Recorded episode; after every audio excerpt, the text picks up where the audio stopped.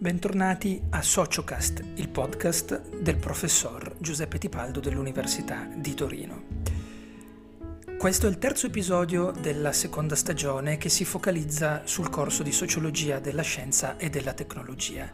Vi ricordo che tutto il materiale didattico, tutte le informazioni per i tesisti o per candidarsi come tesisti, eh, gli editoriali, eh, le slide, i riferimenti bibliografici, tutto quanto attiene alla mia attività eh, accademica eh, si trova gratuitamente disponibile sul blog giuseppetipaldo.com che ehm, vi invito a consultare periodicamente per rimanere sempre aggiornati sia per studiare ripassare che per essere informati se siete dei semplici curiosi eh, di questi eh, argomenti. Questo podcast, come tutti gli altri precedentemente registrati, è disponibile ed è distribuito sulle principali piattaforme eh, di audio e di musica a disposizione e vi invito a eh, iscrivervi al feed RSS per essere sempre aggiornati e rimanere sempre ehm, eh, al passo con i nuovi eh, episodi. Bene, nel secondo episodio ci siamo fermati eh, eh, parlando del pubblico,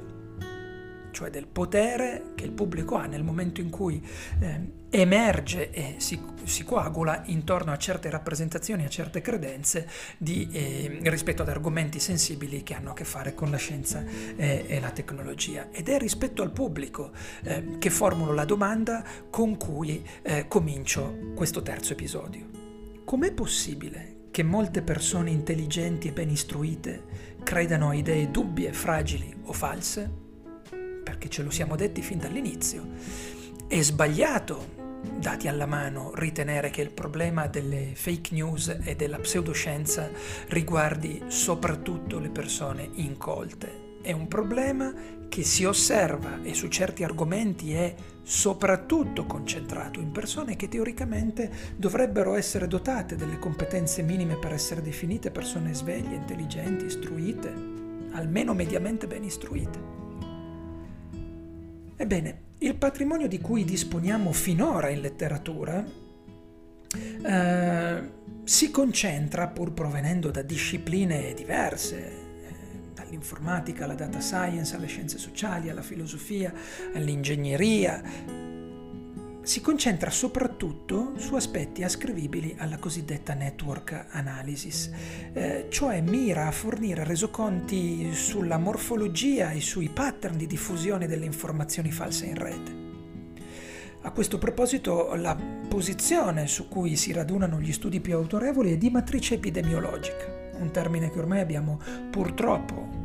imparato a conoscere piuttosto bene, cioè promuove una affascinante analogia tra le forme di propagazione delle malattie infettive e quelle delle storie false.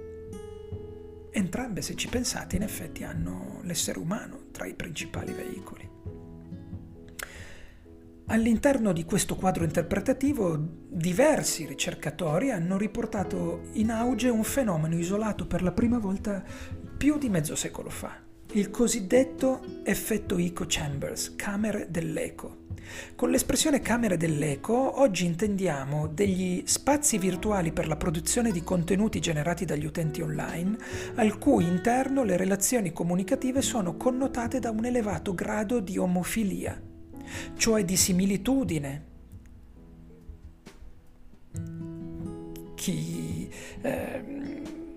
chi si ama si trova, potremmo dire. Ecco, questo è un modo un po' banale per riassumere e spiegare il concetto sociologico di omofilia. Quindi queste camere dell'eco hanno un elevato grado di omofilia, eh, cioè radunano opinioni, credenze, fatti, interpretazioni e visioni del mondo che sono condivise tra gli interlocutori. Possono essere pagine pubbliche, gruppi privati su Facebook, discussioni a termini a attorno a specifici hashtag, ehm, forum di controinformazione, blog tematici, siti che raccolgono narrazioni complottiste, insomma, eh, possiamo parlare eh, di eh, argomenti e di ambienti molto diversi tra loro, ma tutti hanno questa caratteristica, la caratteristica di radunare attorno alla discussione persone che hanno eh, eh, un, un, un eleva- una probabilità probabilità di pensarla allo stesso modo che è molto più elevata che se fossero prese delle persone casuali all'esterno, cioè quei luoghi sono luoghi dove si autoselezionano opinioni simili. In questo modo ovviamente l'effetto che emergerà a coloro che partecipano a queste conversazioni, a questi dibattiti online, è di essere parte di una ehm, eh, posizione dominante, per un effetto che ricorda la spirale del silenzio eh, che è, eh, è stata eh, è elaborata dalla studiosa dei media tedeschi, eh, tedesca Elisabeth Noel Neumann tra gli anni 70 e gli anni 80 di fatto quella che per autoselezione un'offerta eh, di contenuti simile eh, illude e fa percepire coloro che fruiscono questi contenuti di essere parte di una maggioranza, semplicemente perché l'alternativa di quei contenuti non è visibile, non esiste, quindi non è detto che siano maggioranza davvero, ma lo sembrano e eh, si percepiscono come tali perché sono chiusi all'interno di gabbie dorate, nel caso della televisione era una televisione appiattita sulla riproposizione di contenuti dominanti, cioè di contenuti ehm, eh, popolari e, e, che non dava spazio a minoranze o comunque che non dava spazio a, a una pluralità di posizioni, nel caso del web sono gli algoritmi stessi Infatti il processo di consolidamento delle credenze dentro le echo chambers è supportato in maniera decisiva dal tipo di intelligenza che informa eh, le attuali tecnologie di comunicazione social.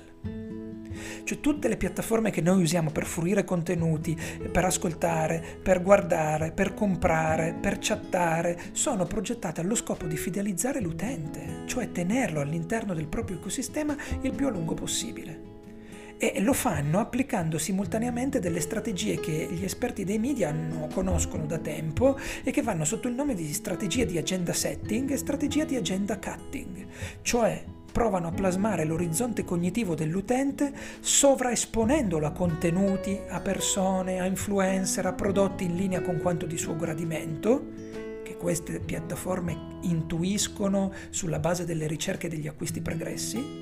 minimizzando o rendendo addirittura invisibile il resto. Ecco dove sta l'agenda cutting. Il resto non te lo faccio vedere perché mi pare di aver capito da come ti comporti online che non ti piace, perché tu vai sempre a cercare quelle altre cose, hai comprato quelle cose lì e gli altri che hanno fatto le stesse cose prima di te, poi hanno fatto anche quell'altra cosa, quindi io in maniera predittiva te la suggerisco, perché secondo me tu fai parte di quel tipo di trend, sei quel tipo di osservatore, ascoltatore, eh, consumatore,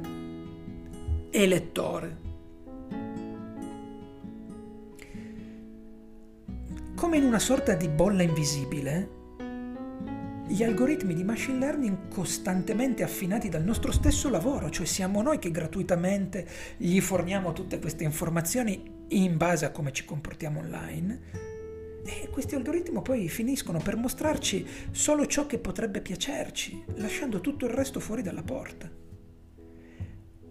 E qui però c'è un problema il deficit di eterogeneità che ne consegue favorisce la proliferazione di gruppi che sono tenuti assieme da legami forti, cioè a elevatissimi livelli di omogeneità interna, quelli che i sociologi eh, da, da Granovetter in poi hanno imparato a chiamare bonding ties, legami stretti e forti sono collanti, essenziali per carità per la tenuta delle istituzioni della società come i nuclei familiari, le organizzazioni economiche e politiche, le minoranze attive, però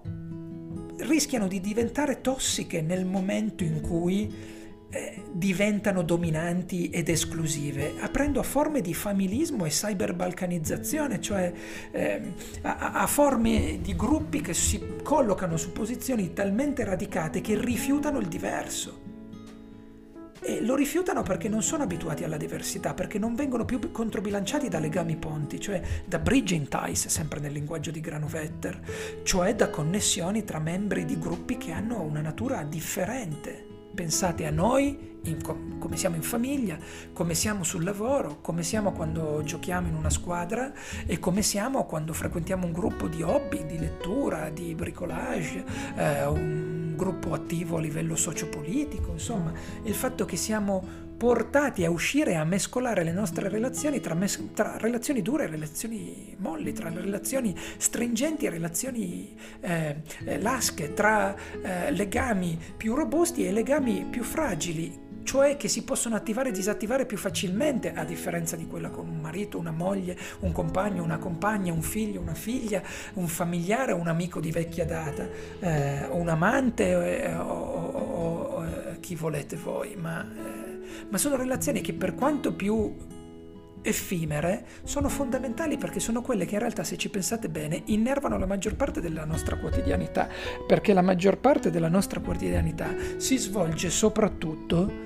con legami di questo tipo, che sono legami utilitaristici, ma, ma che non portano necessariamente al, al radicamento, eppure sono utilissimi.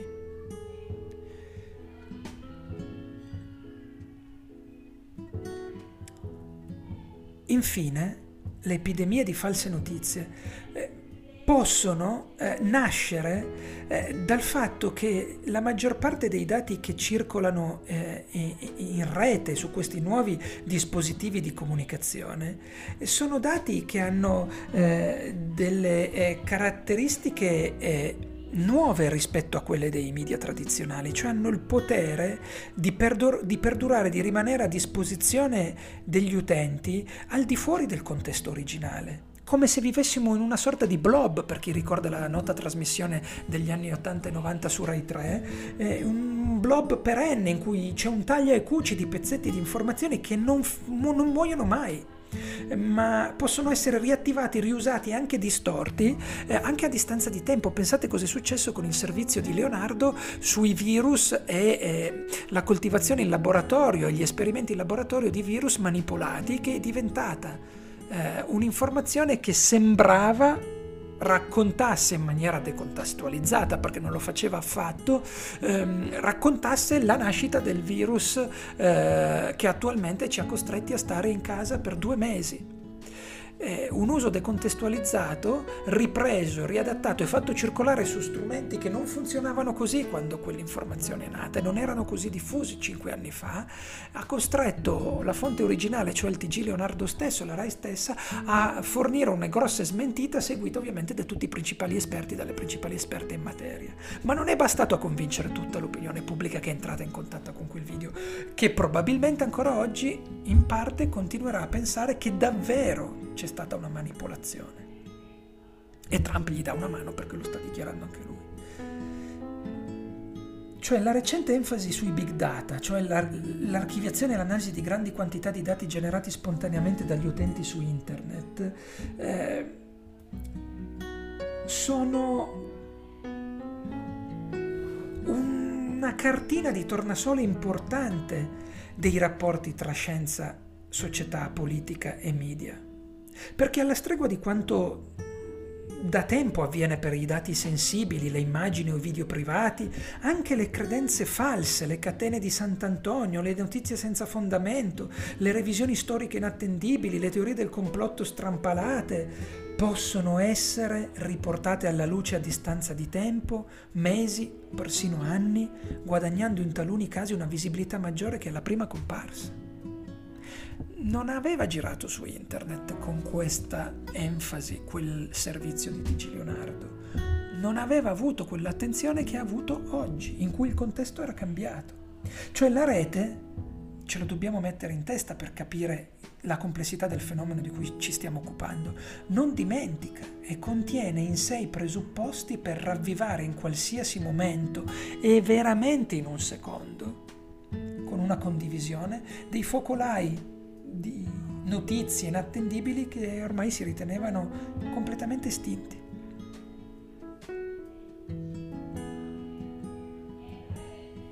Ora, se tutto questo è utile a capire la dinamica delle fake news che inquinano il dibattito eh, tra scienza e società, e beh, non abbiamo ancora detto nulla su che tipo di caratteristiche hanno queste tensioni e questi conflitti che si generano. Sono tutti uguali? Li possiamo dividere e classificare? Ed eventualmente come potremmo intervenire? Ma ancora prima, quali sono le variabili veramente importanti a livello sociologico che bisogna monitorare per anticiparli o per capirli a fondo e quali invece non hanno un riscontro concreto anche se sono ritenute vere e reali da decisori pubblici, da molti stakeholder che si occupano di questo, eh, di questo tema. Beh, di questi argomenti ci occuperemo nelle prossime puntate perché i 15 minuti eh, stanno scadendo in questo istante e io quindi ho appena il tempo per ricordarvi di iscrivervi ai feed RSS dei miei podcast Sociocast lo potete fare su tutte le principali piattaforme a partire da Spotify, da Google Podcast, da Apple Podcast e da Anchor. Ehm, ma soprattutto vi invito a consultare periodicamente il blog giuseppetipaldo.com perché lì troverete tutte le informazioni, gli spunti di riflessione, le analisi critiche e il materiale materiale didattico per studiare, ripassare o semplicemente tenervi informati se siete dei curiosi o delle curiose. Grazie dell'attenzione e al prossimo episodio.